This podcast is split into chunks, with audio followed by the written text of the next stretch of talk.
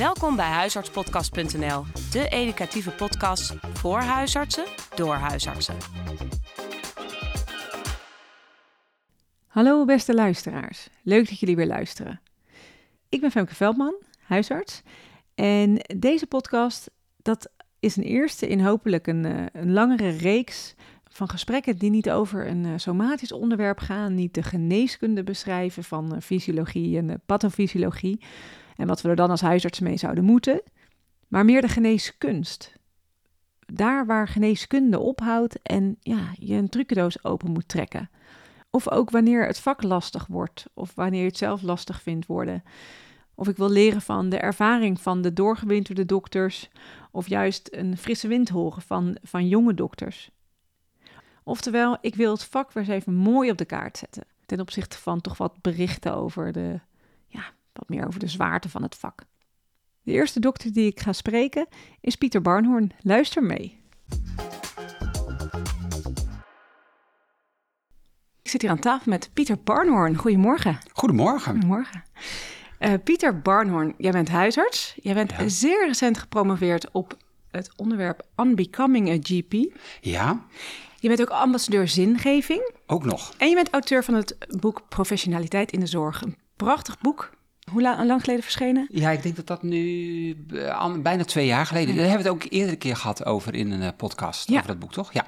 Dat klopt. Dat uh, is on, ja, ongeveer anderhalf jaar geleden over professionele identiteitsvorming. Ja, hoe je dus gaat leren denken, doen en voelen als een dokter. En dat boek heeft gelukkig zijn weg gevonden uh, in de diverse opleidingen. Dus in de, in de basisopleiding en in de vervolgopleiding met allemaal mooie hoofdstukken, korte essays over lastige problemen die onder professionaliteit uh, vallen en die dan aanzetten tot denken. Dus het kan ook heel goed en het wordt ook heel goed in de huisartsenopleiding gebruikt. Ja. En niet per se als een leerboek te lezen, vind nee. ik zelf, maar meer als, als beschrijvingen van dokters, hoe zij er tegenover staan. Ja, inderdaad. En als je dan zo'n hoofdstuk leest, dan gaan als het ware, als, dat hopen we dan, en dat, dat, die ervaring hebben we ook, dat dan je eigen gedachten op gang komen ja. over dat onderwerp. Ja, ja. Ja, en daar hebben we het eerder al over gehad in een podcast. Ja. En we hebben het eerder ook al over, over uh, klachten in de uh, uh, huisartspraktijk gehad. Ja, dat was mijn eerste studie voor mijn uh, proefschrift. Toen had ik van tien jaar lang had ik klachten onderzocht van patiënten over huisartsen bij de huisartsenpost. En daar kwam dan uit dat onprofessioneel gedrag, ja, dat was een heel belangrijke. Daar klaagden heel veel patiënten over. Ja. Ja, ja en uh, de bottom line, en dat was ook de titel van, uh, van die podcast uh, en het artikel in het HNW ook. Ja. Ik wil serieus genomen worden. Ja, en nou zei ik het net denk ik een beetje verkeerd dat heel veel mensen daarover klagen. ik bedoelde eigenlijk te zeggen dat heel veel van de klachten uh, die uh, er waren over uh, huisartsen, die gingen over onprofessioneel gedrag, 35%. En 45% ging meer over medische expertise. Ja. Maar er klagen eigenlijk te weinig mensen. Want er gebeuren ook een heleboel dingen die het klachtenniveau niet halen, helaas. En dan missen we dus feedback. Maar dat, Ja. is, dat hebben we toen behandeld. Ja, wat het mooie is, jij zag het echt als feedback. Hè? Een klacht is eigenlijk iets wat de patiënt ergens over vindt. Ja, En dat een is klacht is een mooie cadeautje. Ja, dat is Ja. natuurlijk flauw. Want als je zelf een klacht krijgt, heb ik ook een paar keer gehad. Dan is dat bepaaldelijk geen cadeautje natuurlijk. Dan ben je daar eh, twee weken, slaap je daar slecht van. Tenminste, ik wel. Als ik dan achteraf terugkijk op die klachten die ik heb gehad... ben ik daar wel echt een betere dokter van Ja. geworden. Dus dat, dat, eigenlijk mag dat nog wel vaker gebeuren. Ja. Hoewel je dan dus slecht slaapt. Ja, dat is, die is niet leuk. Klachten zijn natuurlijk nooit leuk. Maar ja, daar leer je wel van. Nou, Die patiënt die houdt je scherp. Ja. Ja, je bent recent ook een beetje scherp gehouden door eh, Ja. eh, eh, veel reacties op LinkedIn over een artikel wat in de Mare is verschenen. Ja, Een Leids blaadje, na, naar aanleiding van de promotie. Een Leidsblaadje, je zegt Ja. het goed. Dus dat, is- dat is ons universiteitsblaadje. En ik wist helemaal niet dat dat landelijk gelezen werd. Maar dat blijkt dus, want, want heel veel mensen hebben zich daar boos over gemaakt. Ik dacht, dat, dat blijft in Leiden. Maar nee joh, dat, helemaal, eh, iedereen staat daar 's ochtends mee op met de maren. Ja, maar het is ook naar mij al, eh, eh, denk ik wel, vijf keer geforward. Dat is toch fantastisch, Ja. hè? Dat zouden ze bij de eens moeten weten. En, ja, en staan daar nou echt zoveel dingen in waar ze... Is het nou terecht dat ze zich daar zo boos over hebben gemaakt, vind jij? Ja, een aantal onderwerpen vond ik wel, Oh. eh, was ik het wel mee eens. Ja. Ja? Ja. Oh, nou, dan moeten we het daar maar even over hebben. Ja, ja dat is denk, denk ik goed. Hoe kijk jij daarop terug? Nou, kijk, ik heb dat eh, artikel, eh, hoe heet het, dat, dat, dat, eh, dat interview, dat heb ik twee dagen voor mijn promotie heb ik dat gegeven. Door de telefoon. En ehm, ik was gewoon zenuwachtig voor die promotie natuurlijk. Hè. Ik heb een grote mond, maar als je, ik, ik was nog nooit gepromoveerd.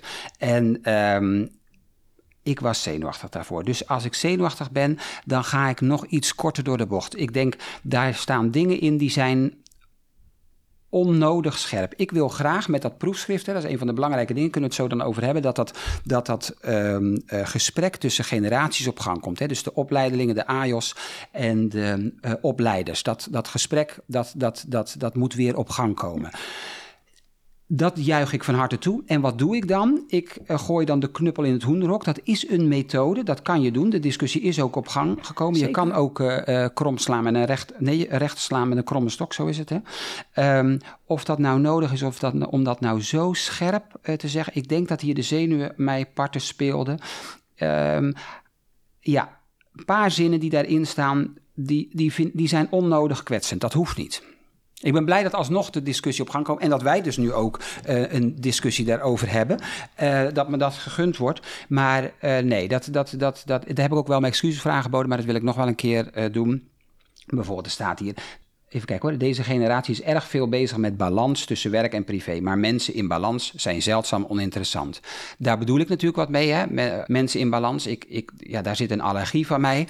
Maar die allergie had ik niet mee hoeven laten spelen. Als ik het nou had gelaten bij deze generatie, is erg veel bezig met balans tussen werk en privé. En daar kun je mooie dingen mee missen of nog iets anders, dat bedoel ik eigenlijk te zeggen. Ja, ja. ja dan had dat wat leuker uh, naar, naar boven gekomen. Zo'n zin is, is onnodig trapperig, dat had niet gehoeven. Ik begrijp nu wel wat je zegt. Dat uh, als je alleen maar streeft naar balans, dat je dan niet een keer een soort van uit de, uh, eruit kan uh, klappen, gekke dingen doen, een beetje out of the box denken. Ja. Terwijl misschien die week, die maanden dan even niet uit balans zijn als je dan een bepaald onderzoek of project doet of zo. Nou, als je nu naar jezelf uh, kijkt, hè, wanneer heb je nou stappen gemaakt in je ontwikkeling? Wanneer denk je nou, maar nou heb ik een project gedaan, uh, daar groeide ik echt van. Dan was je natuurlijk uit balans op dat moment. Ja. Hè? Dan ging je over grenzen heen, je was wat later thuis of je werkte in het weekend door. Dat zijn mooie momenten, dan maak je een groeisprongetje. Maar stel nou voor uh, dat je altijd in balans bent. Ja, dan maak je dus geen groei door. Hè? Dan leef je een beetje in de luwte van de wereldgeschiedenis. En dat mag uh, in, in die luwte uh, je lekker laten liggen. Ik zou het je niet willen aanbevelen. Gewoon in het diepe springen, dat is af en toe hartstikke mooi. En dan even om je heen kijken. Gaat dit allemaal nog goed? Kan iemand mij helpen? Maar dan kan je, ja, denk maar niet dat ik dat proefschrift bijvoorbeeld, dat heb ik natuurlijk niet uh, van uh, tussen 9 en 5 geschreven. Dat was avondwerk en dat was weekendwerk. Nou, daar ben ik nu best trots op dat ik dat heb gedaan. Als ik toen grenzen had gesteld van nee, ik wil het alleen tussen 9 en 5 en alleen op betaalde dagen, ja, dan had het proefschrift er helemaal nooit gekomen. Dus ik ben blij dat ik af en toe uit balans en, ben. En dat zou ik ook iedereen van harte aanraden. Dus wat ik het moeilijke vind is, uh, mensen kunnen elkaar zo goed napraten. Hè? Dus nu hebben we dan dat narratief van je moet in balans zijn. Nou, het woord moeten, dat, dan word ik sowieso al heel nerveus. Als iets moet, dan ga ik dat sowieso niet doen. Maar dat elkaar napraten, dat je in balans zou moeten zijn, dan ga je dat ook geloven als je dat elkaar napraat. Maar het is altijd leuk om even na te denken. wat, wat wil ik nou precies? Geloof ik dit verhaal wel? En wil ik dit verhaal uh, uh, wel? Nou ja, dan nogmaals, dan in balans, dan maak je geen groeisprongen.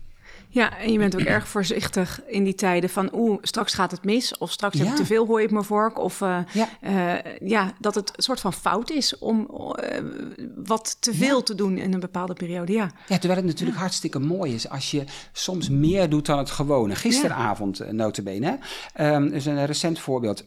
Dan klopt er een buurvrouw die klopt bij mij op, de, op, de, op, het, op het raam. Ik was met een mooi boek bezig. Daar wilde ik liever niet in gestoord worden. Maar die buurvrouw die klopt op het raam. En er was een andere buurman, die was um, uh, gevallen en die kwam niet meer overeind. Um, ik denk dat hij een hersenbloeding had en daar heb ik alles uh, voor, voor, geregeld. Uh, en die is naar het ziekenhuis gegaan. Ja, dan kan je natuurlijk zeggen, ik heb nu geen, hoe heet het, ik ben nu niet... Um, Verder gekomen in het boek. Oh, ja, dat. En ik ben nu niet aan het werk. Ik had eigenlijk, ik wilde ja. nee zeggen. Nee, onzin natuurlijk. Je bent gewoon altijd dokter. En af en toe moet je dan wat extra's doen. Maar dat is ook mooi. Daardoor ik vind het toch hartstikke mooi dat ik wat voor die buurman uh, kan doen. Dan is wel mijn, uh, mijn avond zag er dus anders uit. Maar ik vind het mooi dat ik wat voor die man kan doen. Ja. Nou heb ik wel het idee, het, het ging ook een beetje van die 8 tot 5 mentaliteit die daar ja. zou heersen. En uh, ja, ik omarm zeker wel dat de huisartsposter is gekomen al ja, kunnen mensen helemaal niet meer wachten met hun klachten om naar de dokter te gaan. Maar Ehm, het feit dat er een uh, huisartspost is, zorgt ervoor dat we onze werkdag kunnen beperken tot van 8 tot 5. En ik denk dat dat er juist ook voor zorgt um, dat je daardoor, doordat je uh, doorgaans die werkdag wel in balans is, dat zo'n avond, als je dan geroepen wordt, dat dat dan ook, uh, hè, dat je dan ook energie overhoudt. Terwijl je als je altijd toch aan zou staan als dokter zoals vroeger tijden, dat is, ja, dat, dat lijkt me een beetje onmogelijk geworden in deze Nee, uh, zeker. Ik, maatschappij. ik wil dat ook helemaal niet weer uh, terug hoor. Uh, dat er zoiets als een huisartsenpost is en dat je vanaf vijf uur dat het bandje erop gaat en dat je de boel netjes kan schoonvegen als het ware. Dat juich ik natuurlijk van harte toe. Um, en het kan ook niet meer zoals het um, 30, 40, 50 jaar geleden was. Dus die huisartsenposten natuurlijk, dat is, al, dat is heel goed. Alleen wat ik alleen heb willen aansnijden is dat je als je altijd met grenzen bezig bent, dan komen er ook geen mooie onverwachte ontmoetingen. Zoals je altijd denkt, hoort dit wel bij mij? Hoort dit niet bij mij? Als je er altijd op je kivier bent, word ik niet gebruikt? Ik hoor heel veel huisartsen, daar hoor ik heel veel zagrijn uh, ja. door. Hè? Ja. Van, oh, het is allemaal te zwaar. Er komt allemaal heel veel um, van de tweede lijn naar de eerste lijn. We worden gebruikt. Patiënten zijn nog veel mondiger. Allemaal van die, van die negatieve verhalen zelf zou ik, wil ik dat niet. Ik ga gewoon heel positief naar mijn werk. Ik heb, ik heb echt de leukste baan die er is. Ik ben ten eerste huisarts en dat zijn de leukste dagen van de week. En, en ik ben daar niet bezig met, is dit nou een vraag voor mij? Is dit nou niet zo? Nee, die, ze zijn op mijn pad gekomen en dan wil ik ze, uh, dan gaan we kijken wat we kunnen doen. Kijk, als ze natuurlijk voor de verlenging van een bibliotheekpas komen, dan denk ik wel, ja, nee, dat is wat, ja, dat is misschien niet helemaal mijn taak. Maar het zou best kunnen dat dat ergens bij in een casus wel een taak voor mij zou kunnen zijn. Ik vind dat geen probleem als ik daar tijd voor heb en ik kan iemand daarbij helpen. Overigens is het wel handig voor de luisteraars, uh, denk ik. Dit zijn allemaal Pieters gedachten. En dat zijn Pieters gedachten naar aanleiding van het proefschrift. Maar alles wat ik tot nu toe heb verteld, dat staat niet in het proefschrift. Hè. Die 9 tot 5 mentaliteit en die onduidelijke overbelastingsklachten, dat waren twee typen van onprofessioneel gedrag die huisartsen, uh, opleiders en faculteitsmedewerkers noemden.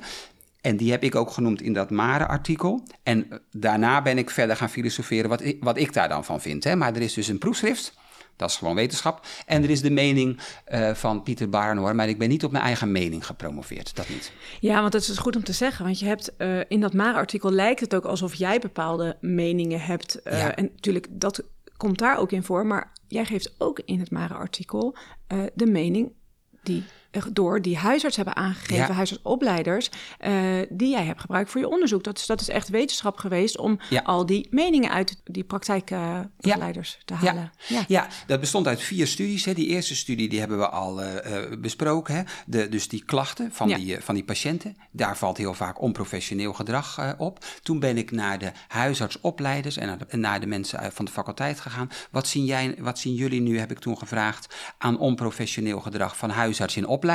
Daar kwamen een heleboel verschillende onprofessionele gedragingen uit. Die konden in dat 4I-model van Marianne Mak, uh, met de 4 I's van uh, onprofessionaliteit, waarbij de I van introspectie een belangrijke was. En daar kwamen twee nieuwe gedragingen naar boven die nog niet waren beschreven in de literatuur. En dat waren die onduidelijke uh, overbelastingsklachten en die 9 tot 5 uh, mentaliteit, wat 9 tot 5 gedrag. Toen ben ik daarna in de volgende studie ben ik gaan vragen aan huisarts in opleiding. hey, hoe word je nou huisarts? Dus dat gaat, dat gaat over die professionele identiteitsvorming. Hoe ga je nou denken, doen en voelen als een huisarts? Wat was daarin belangrijk in dat hele proces? En toen in de laatste studie heb ik het aan opleiders gevraagd. Dus uh, opleiders, hoe maken jullie nou zo'n huisarts? Dat heb ik door het hele land gedaan. Hè? Dus ik ben in Groningen, in Maastricht, in Den Haag, in Leiden, in Rotterdam geweest. En ik heb dat aan AJOS en aan opleiders gevraagd.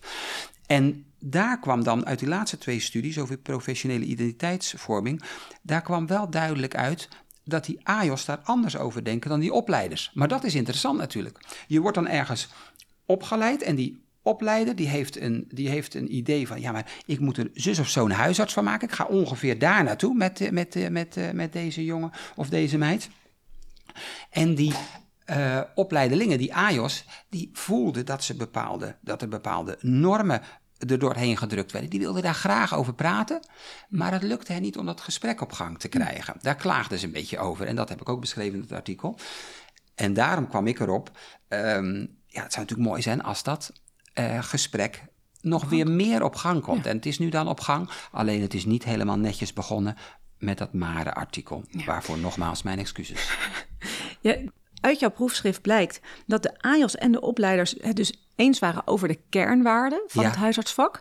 Ehm, maar ze waren het niet eens hoe ze dat in de praktijk konden vertellen, eh, konden brengen. Maar Ja. hoe, hoe wilden de verschillende partijen dat dan in praktijk brengen? Wat nou, bij die, eh, hoe heet het, bij die AJOS ontstaat dus meer het, eh, komt meer het beeld naar boven van... ehm, ik wil er echt wel zorgen voor bijvoorbeeld continuïteit, voor de patiënt helemaal centraal en andere kenwaarden.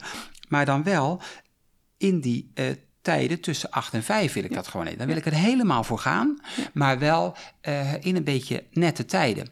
En die, die opleiders, daar, hè, dat was ook een heel eh, geschakeerd beeld. Hè? Dus ik zeg niet dat alle opleiders zo denken, maar er waren een heel aantal opleiders die dan ook zeiden: ja, nee, dokter ben je altijd. Hè? Dus dat, dat moet je, ja, tussen 8 en 5 is een beetje lastig. Ehm, eh, eh, je bent daarna ook nog dokter. Ehm, eh, en, en, en continuïteit betekent ook dat je er gewoon ook vaak bent, dat je je committeert aan een praktijk. Ehm, ja, daar, daar, daar zit dan spanning. En daar, moet je dan, daar moeten we het dan over hebben. En ik zie dat, en dan kom ik dus met mijn eigen mening. Ik vind dat wel moeilijk om, eh, of met mijn eigen vragen. Daar, ik vind het wel moeilijk om dat te zien. Hoe kan je nou continuïteit dan precies bijvoorbeeld waarborgen als je een dagje hier waarneemt en een dagje daar waarneemt? Dat is wel lastig. Dus je committeren aan een praktijk en daar gewoon eens even 30 jaar zitten. Ja, dat heeft wel. Ik vind dat wel charmant. Want dan, hè, als je huisarts bent, ik zie dat, ik zit nou zelf 13 jaar in, de, in, een, in, de, in dezelfde praktijk. Ehm, dan ontstaat er wel een heel ander vak. Als je mensen langer kent, dan durven ze jou dingen toe te vertrouwen. Dan ga, loop je met die mensen mee. Dan heb je hele andere gesprekken. Dan, wat mij betreft heb je dan een ingrediënt van de huisartsgeneeskunde te pakken... wat je heel moeilijk kan krijgen als je dan hier dan daar bent. Ik bedoel, dan kan je ook goede dingen doen. Als ik, als ik dienst heb, dan, dienst heb dan, dan ken ik die mensen meestal ook niet. En daar geniet ik ook enorm van, wat je voor die mensen dan kan betekenen. Dat zijn, dat zijn leuke avonden, dat zijn leuke dagen. Ehm, maar ja, dat extra van als je mensen dus al lang met mensen meeloopt, als je weet wat er met moeder is gebeurd en als je weet dat daarom eh, die dochter zus of zo klachten heeft, ja, dan denk ik ongelooflijk dat ik hier nog voor betaald word. Ja, dat is toch, dat is echt leuk. Dat is echt mooi. Ja, ik herken volledig wat je zegt. Eh, ik ben nu vijf jaar huisarts. Ja? En ik heb in het begin ook even wat verschillende zwangerschapsverloven gedaan. En nu zit ik drie jaar, drieënhalf jaar op één plek. En nu begin ik verbanden te zien. En die verbanden die maken het een, een, een, een leuke puzzel met de patiënt. In plaats van een voortdurend, eh, ja, toch een tikkeltje gevecht met de patiënt. Iemand wil iets Ja. wat jij niet kan bieden. Ja. En eh, dat heb ik nu steeds minder, eh, of steeds minder eigenlijk helemaal niet meer. Omdat jij ook als persoon ge- gekend wordt door de patiënten. Ja. Dus het is een wisselwerking. Je kent elkaar. Ja, Ehm, maar is het ook niet eh eh, huisartsen die net van de opleiding komen? Veel gaan er ZZP'er worden, waarnemer worden, her en der baantjes. En dat is op zich ook mooi om het vak te leren kennen, Ja, verschillende praktijken te zien. En ik, ik weet niet wat de cijfers zijn, maar ik denk dat toch veel mensen na, eh, na een periode van een paar jaar zich toch, zich toch committeren aan één praktijk. En daar blijven of als vaste waarnemer, HITHA, praktijkhouders. ja zeker. Ja. Nee, en, nee hoor, en als je dat doet, hè, dus in een paar verschillende keukens kijkt eh, gedurende twee, drie jaar. Ja, dan kan ik daar ook geen drama van maken. Dat is dan bedoel, dan, kan je, dan heeft dat ook nog voordelen. Dat je, dat je, ja. Ja. dat je wat eh, ziet, hè, van wat, wat kan ik nou hiervan eh, eh, be- behouden, wat ik her en der zie. Maar als je, als je dat blijft doen, hè, dus als je de hele tijd maar overal naartoe blijft gaan en je niet, niet ehm, aan één eh, populatie ga, eh, durft te verbinden, nou, dat vind ik gewoon jammer. Ik, vind dat, ik wil niet zeggen dat ik dat dan veroordeel en dat komt dan, dat, dat lijkt een beetje, een beetje zo. Ik, ik, ik gun je gewoon het is echt zo verschrikkelijk veel leuker als je er gewoon helemaal inspringt. En dan is het niet zo vreselijk erg dat je een keer s'avonds gebeld wordt door een patiënt. Eh, dat had ik ook als voorbeeld eh, in dat, in dat Mare-artikel. Het is vaak genoeg zo dat iemand bij mij komt eh, en- die heeft een bepaalde klacht, dan moet ik hem voor, doorsturen naar het ziekenhuis. Die is daar zenuwachtig over. En dan zeg ik van nou, hier is mijn nummer. Belt u me dan vanavond even hoe het allemaal is gegaan. Ik ben dan benieuwd hoe het met die persoon is gegaan. Maar ik weet ook dat dat zo'n iemand heel veel rust kan geven. Die heeft een hele dag in het ziekenhuis geweest. Die heeft allerlei verschillende dokters en, en andere witte jassen gezien. En die komt dan even stoom afblazen. Die belt dan even om acht uur mij op. Nou, dan mis ik het nieuws. Dat is jammer. Maar ik vind dat niet, ik vind dat niet erg. Die, die, dan, dan, dan, dan, dan, dan willen ze even, even, even vertellen hoe het was gegaan. En daardoor weer denken van, heb ik nou het goede gedaan? Kan ik nou rustig gaan slapen? Dat is toch alleen maar mooi? Ja. Ik vind dat totaal geen probleem. En mijn gezin vindt dat ook helemaal geen probleem. Dan loop ik even naar een ander vertrek of ik loop even naar buiten. Helemaal goed. Maar als je daar heel erg... Um, Spastisch? Ja, inderdaad. En als je dan helemaal van, uh, met, met grenzen bezig bent... nee, dan hm. ben ik... en ik geef mijn nummer niet en, en, en allemaal vaste grenzen. Uh, dat kan, ik, maar ik denk dat het zoveel leuker is als je het niet doet. Gewoon ergens helemaal lekker in het diepe springen. Is dat, is dat ook niet iets wat moet groeien? Dat als je net een jong AJOS bent, dat het al, uh, of uh, jong uh, huisarts bent, dat het ja, het hele leven vraagt op dat moment waarschijnlijk ook heel veel tijd. Want ja, heel veel uh, AJOS en jonge waarnemers worden zwanger. ja. Of krijgen via hun partner een kind. Maar um, het is natuurlijk een drukke tijd. Het is echt de tropentijd. Ja, maar dat is ook weer zo'n woord, hè? Tropentijd, dat, dat, spreken we, dat praten we elkaar ook allemaal na. Ik heb zelf ook kleine nou, kinderen gehad. Ik heb het zo ervaren. Ja, ja, ja. Maar dat is ook weer zo'n narratief, dat is ook weer zo'n verhaal. Ik heb ook, ook jonge kinderen ge, uh, gehad. Ja, ik heb het, als ik nou terugkijk, dan deed ik dat erbij. Die, die, die, die, ik bedoel, als een kind, ja... Nou ja, daar kunnen we ook wel heel moeilijk over doen. Het is ook allemaal weer zwaar. Het is gewoon leuk, kinderen. Het is gewoon lachen en die lopen een beetje mee. En, en, het gaat, en als, zolang als ze roze blijven, dan, dan, dan, dan gaat het allemaal goed. Heel veel meer is het ook niet. Kinderen groeien vanzelf naar het licht toe. Het belangrijkste wat je moet doen is niet in het licht gaan staan. Nou, en, en, en sommige mensen hebben daar inderdaad een dagtaak aan. Maar um, ja, ik doe daar nou een beetje badinerend over. Maar al die verhalen, zo, hè, dit is ook weer zo'n verhaal, daar ben ik allergisch voor. Daar ben ik wel een beetje allergisch voor. Hè, dat elkaar napraten. Oeh, het zijn hele zware. Tijden als jonge ouder. Ik heb het heel erg leuk gevonden, gewoon. Ja, maar even. Uh, um, uh, de versie van, van, mij als jonge waarnemer, als, als jonge vrouw, nee, ja. hoe moet ik dat zeggen? Um, ja, wat ben je nou eigenlijk? Uh, ja, ja. ja, wat ben je nou eigenlijk? Um, even een uh, geslachtsverschil hier. Ja, misschien um, wel, ja. Mijn man heeft het ook heel makkelijk gehad. ja, ja, we komen hier op een man-vrouw verschil. Dan wordt helemaal interessant. Ja, dan wordt het, dat moet je natuurlijk ja. niet gaan zoeken en voeden. Maar ik weet wel dat, ik weet niet of ik uh, net als alle uh, waarnemers zal, zal zijn en hoe de, de taakverdeling thuis is. Ja. Maar ja, bij ons, bij ons lag toch wel heel veel bij mij. En ik denk Ja. dat dat, ik, ja, ik ben ervan overtuigd, dat is gewoon een zorgdingetje. Dat is ook een oestrogeen dingetje. En dat Nee, ik- nee, nee, nee, nee, nee, nee, nee, dan moet je echt even, nou komen we op echt iets interessants. Dan zou ik je van harte willen aanraden om eh, van Simone de Beauvoir de tweede sekse te lezen. Biologie is kolder. Er is geen verschil tussen man en vrouw in zorgtaken. Ehm, eh, en van nature, er is niks van nature. Echt, het is echt een heel leuk boek voor onze luisteraars ook. Lees de tweede sekse. Dan ben je voorlopig nog niet meer klaar, dan heb je even wat, wat te doen. Ehm, dat zorgen automatisch iets voor vrouwen zou zijn en dat ze dan automatisch dus ook eh, dan maar aan het kortste eind trekken in het huishouden en alles maar moeten oplossen, dat is kolder. Zet die man gewoon aan het werk, ook al werkt hij bij de, bij de Shell.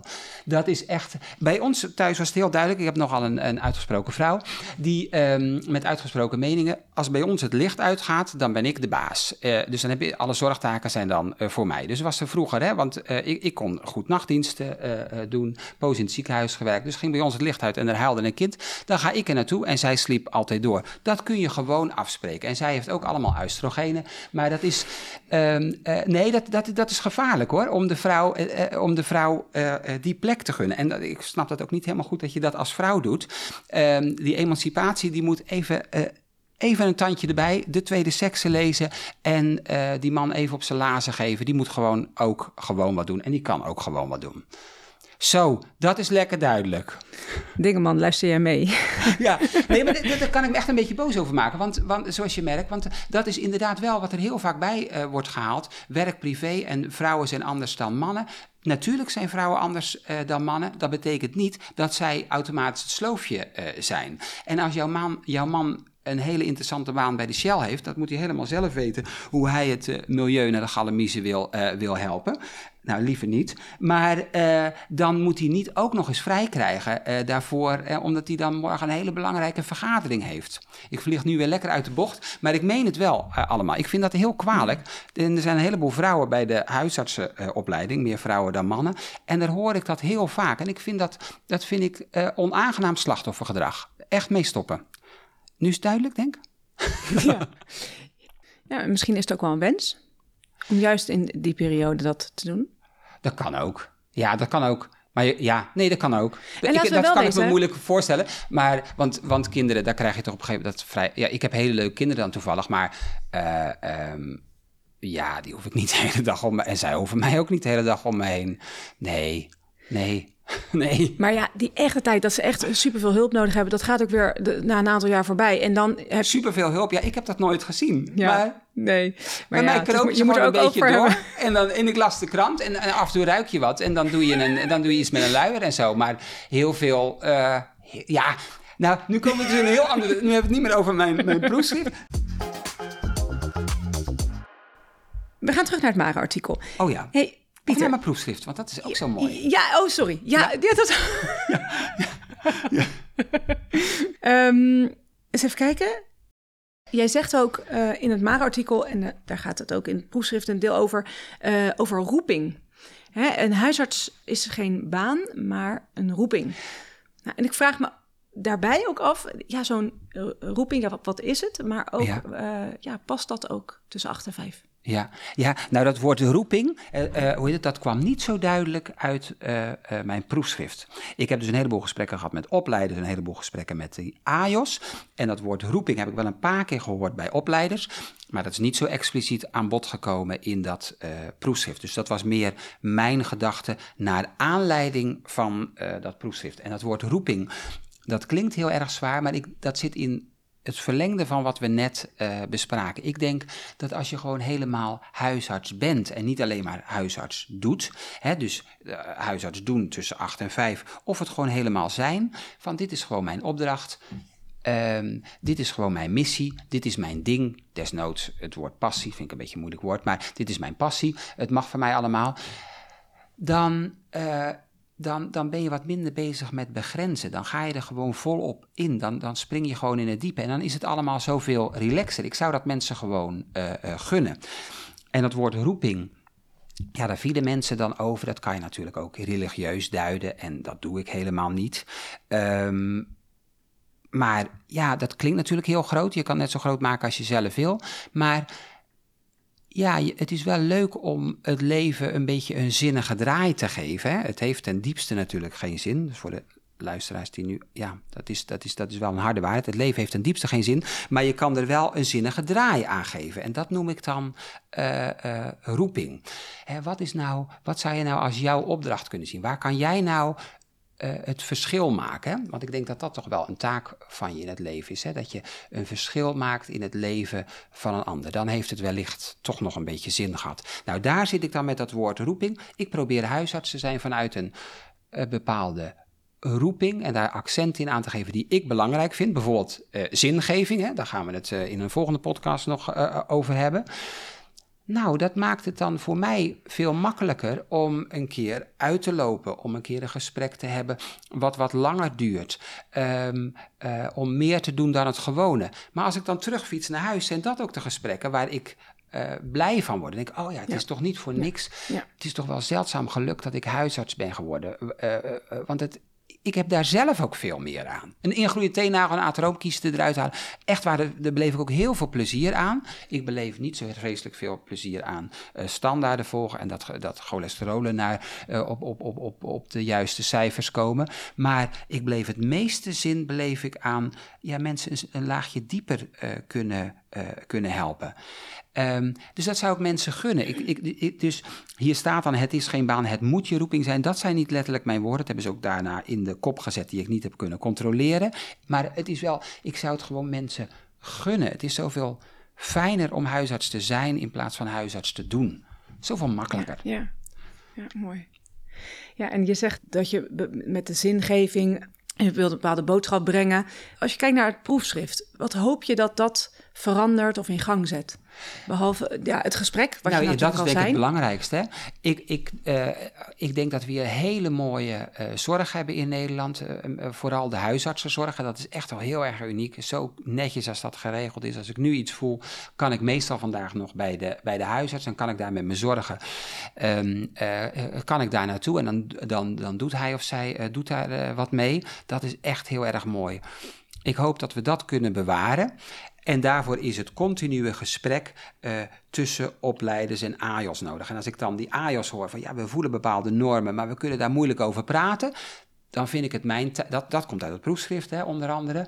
Dan, uh, uh, da, dan zie ik het als mijn taak om dat gesprek op gang te houden. Dus dat is denk ik het belangrijkste. Um, en hoe kunnen we dat doen? Nou, door dit soort, door dit soort gesprekken, denk ik. Hè. Wij, wij hebben nu een gesprek met elkaar.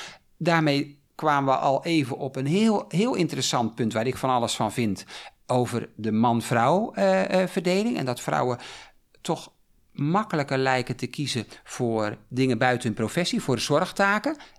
Nou, dat vind ik dan heel interessant. Daar, laten we daar eens even nog even lekker, uh, lekker aan gaan schudden.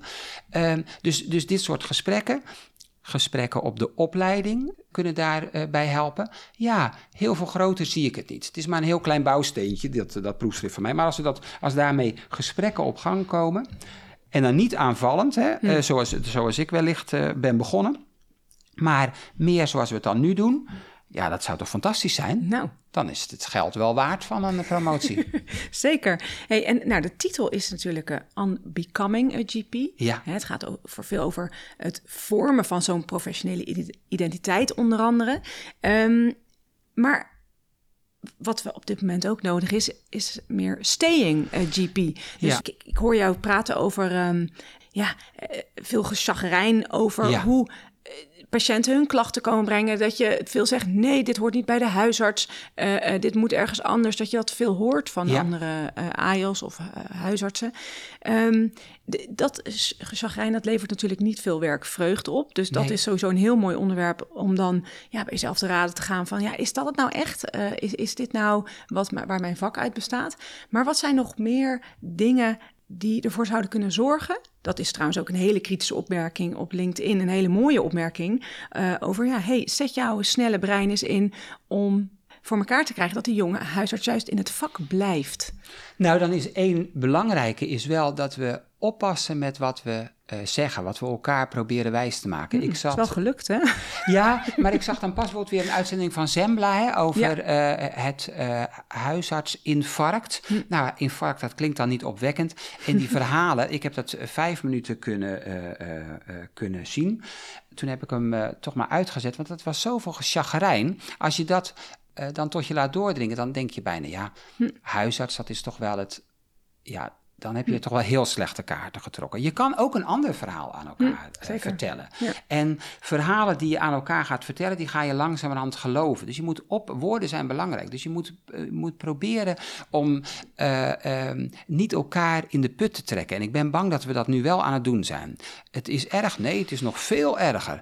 Dacht jij dat? Nee, het is nog erger. En we buitelen over elkaar heen om met ons hm. chagrijn. Nou, dat zou een hele belangrijke kunnen zijn om daar gewoon eens mee te stoppen, om te zien, wij hebben echt het mooiste vak. Je bent toch hartstikke gek als je geen huisarts zou willen worden, zou ik zeggen. Ik kan nog niet begrijpen dat mensen zijn die geen huisarts uh, zouden willen worden. Maar als je nou dat verhaal vertelt, dan komen er misschien nog nieuwe mensen of blijven er nog mensen met plezier naar hun, uh, uh, naar hun praktijk gaan. Dus die, die, die verhalen aan elkaar proberen te vertellen, hoe mooi vak het is. En we het net over Simone de Beauvoir, uh, haar levenspartner was natuurlijk um, uh, Jean-Paul Sartre, die heeft het altijd over de vrijheid. Wij hebben veel meer vrijheid dan we denken. Je kan, ik hoor heel veel uh, huisartsen praten over eh, ik moet dit van die en ik word bepaald door die. Je wordt niet bepaald door een ander. Je bepaalt zelf dingen. Je bent in een situatie, ben je, uh, ben je gezet en daartoe moet je je proberen te verhouden. En daar moet je kijken, wat is nou mijn vrijheid? Wat kan ik daar nou uh, in doen? Een leuke zin van Jean-Paul Sartre die nu naar boven komt is... Um, we waren nooit zo vrij als in de oorlog. Dat is een beetje flauwe zin. Maar dan, ha- dan, dan, dan er is, er zou dan nu een zorgcrisis zijn. Nou, dan zijn we uitermate vrij. Wat gaan wij daar nou eh, mee doen? En die huisarts is dus aan zet. Maar doe dat nou alsjeblieft met positieve verhalen. Vanuit dat prachtige... We hebben een prachtig vak. Als ik nou, nou bedenk, hè, je ziet een half uur patiënten. eh, wat je dan voor verhalen te Ja, horen krijgt. ja. Dat krijgt niemand die bij ons in, op, in de lagere school eh, in onze klas zat, krijgt dat. Hè? Als je nou eens bedenkt, wie zat er ook alweer in mijn, eh, mijn lagere schoolklas, wat zijn ze allemaal geworden? In een half uur komt de hele maatschappij al voorbij, prachtige verhalen. En je kan een steentje daaraan bijdragen. En dan krijg je er nog voor betaald ook. En niet weinig ook. Ja, dus ik verdien een boel en ik heb een prachtig eh, eh, eh, vak. Ja, dan is dat chagrijn is gewoon niet op zijn plek. Ja. Is het een beetje duidelijk? Mooi gesproken. Ja? Ja. Oh, ja. Nou, dat, ja, dat, ja. ja. Ja, en ik ben het ook helemaal met je eens. Ik heb die Zembla-aflevering wel helemaal afgekeken. Oh ja? En ik voelde het ook niet als zodanig. Als je, ik zit in een dorpje en... Welk dorp jij het hier over? Herwijnen. Oh ja, aan de, aan de Waal. Ja, ja, ja. Een kwartiertje ten westen van Sabommel. ja. Het is, met, me- met die mensen mag je zelf ook jezelf zijn. En eh, de, de mensen, elke ontmoeting die je hebt met zo'n patiënt, elke afspraak, die draagt bij aan het leren kennen van die Ja. structuur van dat hele dorp. Dat en bijzonder. als je op een gegeven moment alles een beetje zo linkt aan elkaar en, eh, eh, en begrijpt hoe de karakters doorgaan in Ja. bepaalde generaties. Ja, Je verzint is- het niet in een roman, zeg Nee. maar. Hè? Dat, Nee. En dat krijg je zomaar op je Ja. bord. Ja. Dan krijg ik bijvoorbeeld eh, het, een tikkeltje zagrijn van collega's die dan zeggen... maar mijn agenda die wordt door een ander helemaal ingepland. Ik heb er helemaal geen zeggenschap over. Dan denk ik, nou, ik ben heel blij dat, mijn, dat ik dat in ieder geval niet hoef te doen. En dat ik alleen maar Ja. zie wie ik moet gaan zien. En Ja. eh, vervolgens is het aan mij om dat consult eh, inhoud en, en, en, en vervolg te geven. Ja. ja, en in die zin heb ik daarin alle vrijheid. Ja. Ja, ja. Ik heb een vriendin die kwam laatst met een zoontje bij haar huisarts met ADHD-verhaal. En die huisarts stak de hand in de lucht en die zegt: eh, Oh, ADHD. Nee, daar kan ik niks mee. Nee, die moet verwezen worden. En die stond letterlijk binnen een minuut buiten. Ah, ja, dat ja. heb ik nog nooit gehad. Nee. En want ik kan me dan ook niet voorstellen dat er dan niet iets meer boeiend is om over te praten. Om zo'n moeder te helpen met een kindje. Ja. Want allicht loopt dat gezin hierop vast. En dat is natuurlijk fantastisch. En Dat is natuurlijk, dat is natuurlijk genieten als iemand al met dat woord binnenkomt, ADHD. Waarom heb je, een, waarom heb je die diagnose? Het is natuurlijk geen diagnose, hè, want je kijkt nergens doorheen en je weet niks, zeg maar. Hè? Dus eh, waarom heb je dat woord nodig? Ehm, wat is hier mis in deze context? Wat, Ja. gaat, hier in, wat Ja. gaat hier in het grote gebeuren mis? Dat we zulke rare woorden als ADHD nodig hebben. Ja, dat zijn, dat zijn snoepconsulten. Gewoon rustig vragen stellen en kijken of je mensen kan helpen. Het liefst wat mij betreft dan zonder zo'n pseudodiagnose. Ja, maar dan inderdaad de, de, de, het probleem van de moeder, van het gezin zien Ja. en daarover hebben. Ja. En dan kan ik me niet voorstellen dat iemand binnen één minuut buiten staat met de verwijzing naar de ADHD-poli. Nee, inderdaad. Nee, nee, nee, nee, nee. Dan heb je ook niet je vak helemaal goed begrepen. Maar dat ben ik het helemaal met je eens dat we dat, we dat als we dat meer gaan zien. Meer die vrijheid. charme gaan Ja. zien van ook zo'n ontmoeting met Ja. een patiënt over hoe haar gezin. En dat een patiënt daar enorm mee geholpen is. Ja. dat, dan, Ja. Dan, dan is toch het huisartsvak, dan, dan, dan Nou, zorgt het voor Wij staying zijn- GP. Ja, wij zijn, wij zijn het met elkaar eens. En, en, en, en ja, ik denk dus dan positieve verhalen, want dat was jouw vraag. Hoe, hoe kunnen we nou zorgen dat ze dat ook blijven? Ja. Ik denk dat dat minder zit in elkaar napraten. Dat per se die werk-privé-balans eh, eh, zo belangrijk is. En dat het in balans moet zijn en grenzen. Maar gewoon helemaal in je vak eh, gaan. Helemaal in opgaan en zien hoe mooi dat is. En dat vind ik ook wel, dat is misschien ook nog wel een opdracht richting dan de opleiding. Hè. Daar zijn we zo bezig met dat werk-privé. Daar wordt dat er zo, dat verhaal erin gepompt in de huisartsopleiding, maar ook in de basisopleiding. hè. Ik werk in de basisopleiding. Vanaf dag één moeten die eh, studenten werken aan hun werk-privé-balans. Dat grappig is dat ze nog niet werken, maar dit helemaal terzijde. En ehm, eh, daar word je als, ik ben bang dat je dan als vanzelf wel zenuwachtig wordt. Voel ik al iets? Ja. Voel ik al iets? Klopt. Dat denk ik, hè? Dus ik denk, als je ze nou meer die mooie verhalen laat, laat zien. Ik, ik doe bijvoorbeeld zelf die eh, patiëntdemonstratiecolleges hè, van het eh, jaar 1. Dat is echt een hele leuke, leuke eh, opdracht. Dus dan komen de mensen van mijn eh, praktijk, die komen dan en die interview ik dan. En de studenten die kunnen dan ook allemaal vragen stellen. En dan, dan komen we er dus achter wat de persoon voor ziekte heeft, wat dat dan be- betekent. Maar dan probeer ik ook altijd te laten zien wat voor leuk vak eh, huisartsgeneeskunde eh, is. En dat is natuurlijk niet moeilijk om dat te laten zien met je eigen patiënt, waar je dan gewoon een leuk gesprek mee hebt. Nou, iets meer van die positiviteit, minder elkaar napraten in die negativiteit, dat, dat zou wellicht kunnen helpen. Ja, mooi. Ja. ja. Zijn er nog dingen uit het proefschrift blijven liggen? oh ja, wat een aardige vraag. Ja, want er wa- was inderdaad een proefschrift en er waren eh, gedachten van Pieter Barnhoorn en die waren eh, een beetje lastig uit elkaar te halen in dat Mare-artikel. Naar het proefschrift. Nou, ja, ik zou het wel iedereen willen aanraden eh, om dat eens gewoon netjes te lezen. Het zijn vier mooie artikelen, al zeg ik het zelf, die ik met heel eh, slimme mensen samen heb eh, eh, opgezet, die studies, en, en gemaakt. Ehm, en ik denk dat ik op de laatste twee, waar ik dus die AJOS en die opleiders interview, ja, toch wel het meest trots ben. En ehm, nou, ik zou het leuk vinden als mensen die gewoon lezen. Dus gewoon in Google Scholar Pieter Barnhorn en dan iets met residence of professional identity formation. Ik zet hem eh, even bij eh, de show notes. ja, inderdaad, dan Ja. Kan je, kom je dat eh, tegen.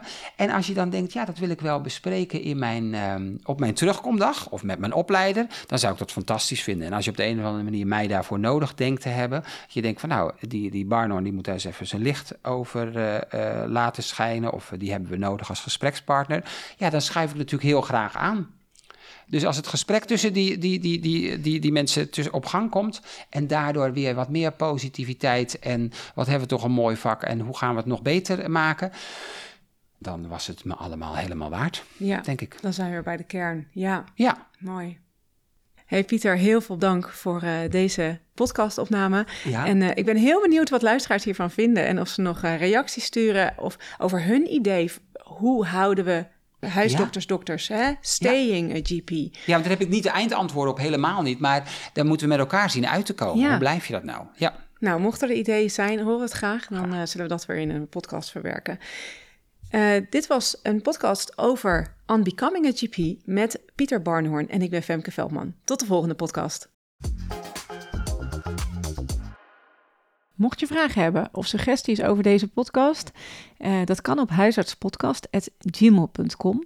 En de volgende podcast over geneeskunst, die zal worden opgenomen met Alfred Saks op eh, 9 maart. Mocht je alvast vragen hebben voor hem, laat het dan weten op hetzelfde e-mailadres.